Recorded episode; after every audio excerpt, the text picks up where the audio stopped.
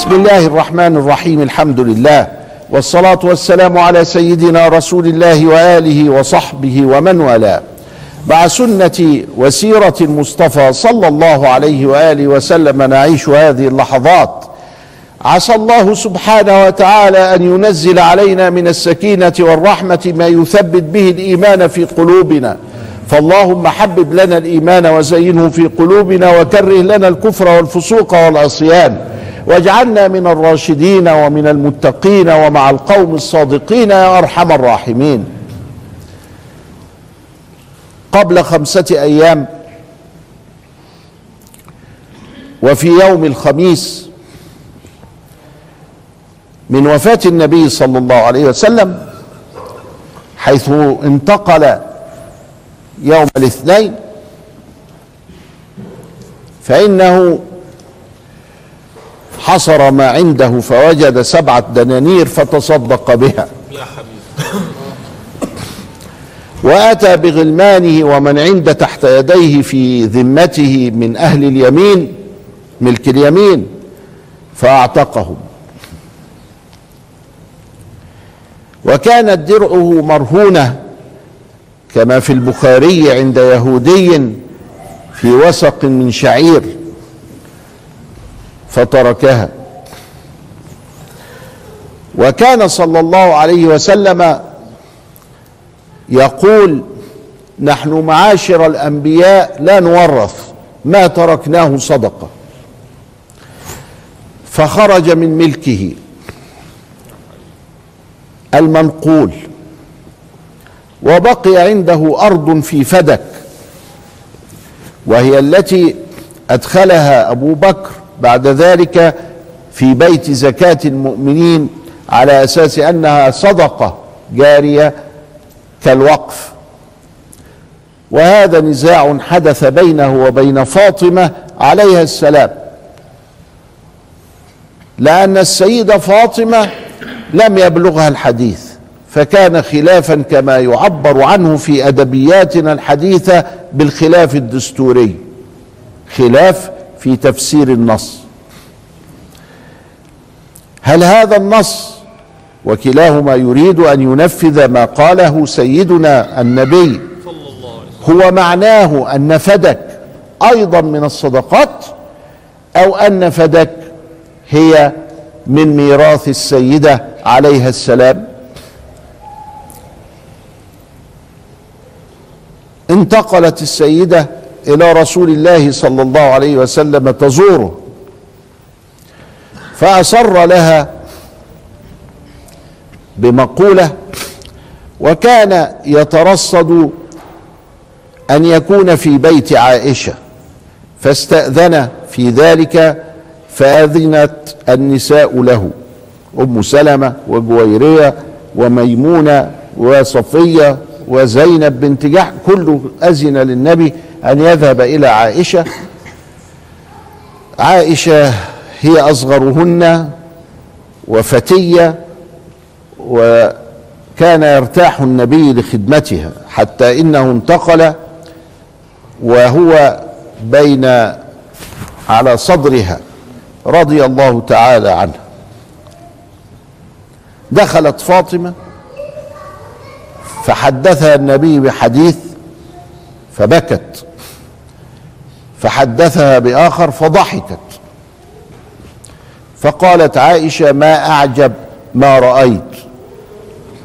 بكاء وضحك. قريب يعني منه ما هوش في وقت. ماذا قال لك رسول الله؟ قالت ما كنت أفشي سر رسول الله صلى الله عليه وسلم. وأخبرتها بعد الوفاة. أن رسول الله صلى الله عليه وسلم قال لها إن هذا هو مرض الموت. فبكت. قال لا تبكي فإنك أسرع أهلي لحاقا بي. فضحكت. وكان كما قال صلى الله عليه وسلم فماتت السيدة بعد انتقال النبي بستة أشهر. وكانت أكثر الناس من أهله زوجاتي أو بناتي أو كذا لحاقا به. لأنه هو ملوش إلا البنت دي ملوش أولاد تانيين. هي الباقية فاطمة لكن أيضا زوجاته متن بعد ذلك. السيدة عائشة في السا- سبعة وخمسين ماتت سنة سبعة وخمسين يعني بعد سبعة وأربعين سنة من وفاة النبي أو ستة وأربعين سنة فالنبي صلى الله عليه وآله وسلم لحقت به السيدة فاطمة بعد ستة أشهر. فالنزاع لم يطل لوفاة السيدة عليها السلام. ومن هنا أخذ الشيعة هذا الموقف وملأوا الأرض ضجيجا وأراقوا الدماء وأفسدوا حتى جعلوا مخالفة أبي بكر وكأنها هي المنقذ من الضلال ومخالفة أبي بكر هي عين الضلال. النبي صلى الله عليه وسلم مر وفي الأيام التوالي قام فصلى وآخر صلاة صلاها في الجماعة هي الظهر من يوم الأحد. فصلى الظهر مع أبي بكر. كان مرة قد دخل فسبح الناس وفرحوا بمقدم رسول الله وهو يتهادى بين اثنين العباس وعلي. حتى وقف فتأخر أبو بكر فقال مكانك يا أبا بكر؟ فلم يرضى أبو بكر. وتأخر وبعد الصلاة قال ما كان لابن أبي قحافة أن يتقدم رسول الله صلى الله عليه وسلم. ومن هنا أخذ العلماء تقديم الأدب على الاتباع إذا كان لا ضرر. إذا من تقديم الأدب على الاتباع فيها تعظيم لرسول الله صلى الله عليه وسلم واحترام لقدسيته الشريفة صلى الله عليه وآله وسلم. آخر صلاة صلاها رسول الله بالمسلمين أو مع المسلمين كانت صلاة الظهر من يوم الأحد. وصلى العصر والمغرب والعشاء والفجر فجر يوم الاثنين يعني أربع صلوات في بيته. ودخل يوم الاثنين فانتقل رسول الله صلى الله عليه وسلم ضحى قبل صلاة الظهر فلم يصلي في الجماعة أربع صلوات. وآخر صلاة صلاها رسول الله لما حد يسألك آخر صلاة إيه؟ تقول له في الجماعة ولا لوحده؟ في الجماعة آخرها الظهر لوحده آخرها الفجر. يبقى إذا تلاقي الإجابة على هذا السؤال مختلفة واحد يقول لك الظهر واحد يقول لك الفجر. لا هم مش مختلفة ولا حاجة. الظهر كانت آخر صلاة في جماعة والفجر كانت آخر صلاة مطلقا وهو في بيته صلى الله عليه وآله وسلم. دخل عبد الرحمن على السيدة عائشة ومعه سواك فنظر إليه رسول الله صلى الله عليه وسلم وكان يحب السواك. يبقى إذا هو في حالة من الإرهاق تمنعه من الكلام. يعني مش مجرد ارتفاع حرارة وصداع ده كمان مش قادر يتكلم صلى الله عليه وسلم. فأخذته عائشة ووضعته في في رسول الله صلى الله عليه وسلم فاستاك. ثم بعد ذلك قال إلى الرفيق الأعلى إلى الرفيق الأعلى فكانت آخر ما قال.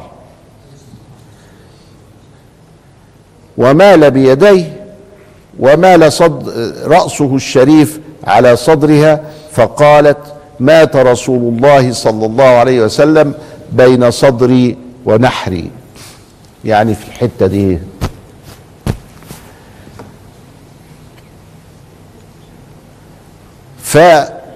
فوضعته وأبلغت أباها عن طريق أخيها عبد الرحمن. قالت له روح بلغ أن رسول الله أن رسول الله صلى الله عليه وسلم قد قضي. والنبي صلى الله عليه وآله وسلم قال ستعزون أنفسكم بي. يعني هنقول اذا كان النبي مات يا أخي. وبعد كده في حد بقى عزيز النبي مات نعزي نفسنا بيه. صلى الله عليه وسلم. بعد الفاصل نرى كيف كان في الأيام الثلاثة بعد الاثنين الاثنين والثلاثاء والأربعاء.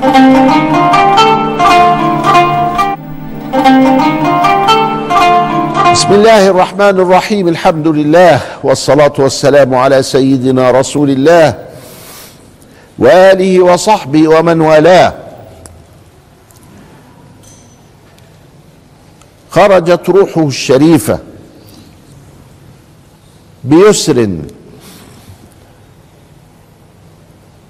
وظل جسده طيبا مطيبا صلى الله عليه وسلم.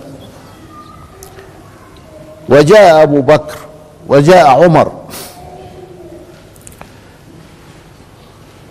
ودخل أبو بكر عليه فقبل وجهه وقال طبت حيا وميتا. أما عمر فقد شهر سيفه وقال من قال إن محمدا قد مات ضربت عنقه فخرج أبو بكر وقال له وما محمد إلا رسول قد خلت من قبله الرسل. أفإن مات أو قتل انقلبتم على أعقابكم؟ ومن ينقلب وأكمل الآية فقال عمر وكأني لم أسمعها إلا الآن. هو حفظها ولكنه ذهل منها. أيوه صحيح ما موجودة معانا أهي واحد ما يلتفتش. فأغشي عليه رجله ما استحملتوش فوقع. وبدأ الإعداد. كيف ندفن النبي وأين ندفن النبي؟ فبعضهم قال مع شهداء أحد بعضهم قال في البقيع. فقال أبو بكر سمعت رسول الله صلى الله عليه وسلم يقول يدفن النبي حيث ما مات. ومن هنا اختار المسلمون أن يدفن النبي حيث ما مات.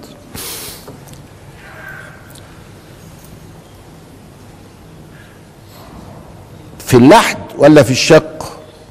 اللحد إن إحنا ننزل كده بحفرة وبعدين نلحد هنا كده نعمل حفرة تانية ونحط الجثمان فيه. الشق إن إحنا ننزل كده بحفرة وخلاص. قال قالوا الله يختار لرسوله. فكان هناك واحد يعمل الشق وواحد يعمل اللحد فأرسلوا لهما. فأتى من كان يفعل الشق ال- ال- اللحد قبل الشق. بتاع الشق اتأخر. وبتاع اللحد هو اللي جه وكان يسمى أبو طلحة الأنصاري. فسيدنا أبو طلحة اللي هو عمل اللحد بتاع سيدنا النبي جه الأول. الراجل بتاع الشق جه بعدين بقى ملناش تدخل. فقرروا اللحد. نزل أبو طلحة وعمل اللحد. حفرة. فين بقى الحفرة دي؟ تحت سرير النبي الذي مات فيه. يا حبيبي. عمل الحفرة تحت السرير بالظبط وحط السرير مرة تانية ال- ال- ال- السرير اتشال كده اهو وعمل الحفرة كده. وبعدين يوم الاثنين راحوا لسقيفة بني ساعدة وعينوا أبو بكر وهذا في تاريخ أبي بكر نفصل فيه تفصيلا. خلصت يا أبو طلحة؟ خلصت خلص اللحت. تمام. كنا في صباح يوم الثلاثاء. حينئذ دخل عليه أهل بيته. مين أهل بيته؟ علي. كان يقول له أنت مني بمنزلة هارون من موسى إلا أنه لا نبي بعد وكان يقول له أنا مدينة العلم وعلي بابها. وكان يقول له اللهم والي من والاه وعادي من عاداه. وكان يقول له وهكذا. كان سيدنا علي ده حاجة تانية. والعباس وكان النبي يقول فيه عم الرجل صنو أبيه. يعني كأن العباس هو أبوه. لأنه عمه وقثم. ابن مين؟ العباس. والفضل. ابن مين الفضل؟ ابن العباس. يبقى العباس والولدين بتوعه مع سيدنا علي رضي الله تعالى عن الجميع. ومعاهم مين؟ معاهم شقران مولى رسول الله صلى الله عليه وسلم. ومعاهم واحد تاني. فقثم والفضل والعباس يقلبوا الجسد الشريف. وشقران مع الراجل التاني اسمه إيه الراجل التاني ده بقى؟ يمكن سفينة. كانوا يصبوا الماء. وسيدنا علي هو الذي كان من تحت هذا الماء ومن فوق الثياب. خلي بالك من الحتة دي. النبي لم يتعرى. يا حبيبي. من فوق الثياب ويدخلوا المية كده تمشي على الجسد الشريف. فكان يدعك بيده من فوق الثياب. ده سيدنا علي. وكل شوية وهو بيدعك كأنه حي. فقال طبت حيا وميتا. الكلمة بتاعت أبو بكر. ما أطيبك حيا وميتا. كان سيدنا علي قاعد يقول الكلام ده متعجب. كأنه في حرارة ما فيش برودة والجسم الشريف باقي زي ما هو كده بعد ما خلصوا غس غسيل والغسل أحد المهام مع المتوفى. نغسل نكفن نصلي ندفن. أربع حاجات. دول واجب على كل من استهل صارخا. آدم نزل من بطن أمه ألواء يبقى نعمل معاه كده. لو مات. النبي صلى الله عليه وسلم وضعوه في ثلاثة أدراج ثلاث أسواب. وثوب منهم كان ثوب حبرة. درج منهم كده يعني مخطط كده هو أدخلوه فيها إدخالا. ده اللي موجود في الكتب كده. يعني إيه أدخلوه في فيها إدخالا؟ أنهم دفنوه ب ب ب بثيابه. يعني كفنوه على الثياب. حتى لا يكشف أحد عن عورته صلى الله عليه وسلم. أصبح الجسد الآن الشريف جاهز للصلاة عليه. أهل المدينة حينئذ عشرين ألف. فبدأوا بالرجال. ودخل الرجال على قدر حجم البيت البيت الحجرة اللي هو فيها ثلاثة ونص في ثلاثة ونص. فكانوا يدخلوا الرجال أولا وبعد ما انتهت الرجال بدأت تدخل النساء وبعد ما دخلت النساء بدأ يدخل الأ- الأطفال ومجموع من صلى على النبي وهم فرادى عشرون ألفا. هكذا وصلنا إلى ما بعد عشاء يوم الأربعاء أبو طلحة الأنصاري مجهز اللحد. سيدنا علي والعباس وقثم وفضل ومعهم شقران وسفينة آه، عملوا الحضور ده. وجه نزلوا القبر. فسيدنا علي وقثم والفضل نزلوا تحت وسيدنا العباس وشقران وصلوا الجسد الشريف. فجاء أوس ابن حولي من الأنصار قال نصيبنا من رسول الله. أنتوا قاعدين تدفنوه انت أهل البيت وإحنا لازم نك... فسمح له علي بنزول القبر. فنزل أوس بن حولي نيابة عن أهل المدينة من الأنصار. ودفنوا سيدنا النبي صلى الله عليه وآله وسلم. خرجوا من الحفرة وأهالوا التراب بعدما سدوا عليه اللحد قبل هذا وهم ما زالوا يعني أول ما طلعوا واقف المغيرة بن شعبه فراح رامي الخاتم بتاعه. وقال خاتمي تحت أنزل اجيبه قال له علي حتى تقول كنت آخر عهد برسول الله انزل يا سفينة هاتهوله فنزل سفينة وجابوا للمغيرة ابن شعبة والحمد لله على كل حال.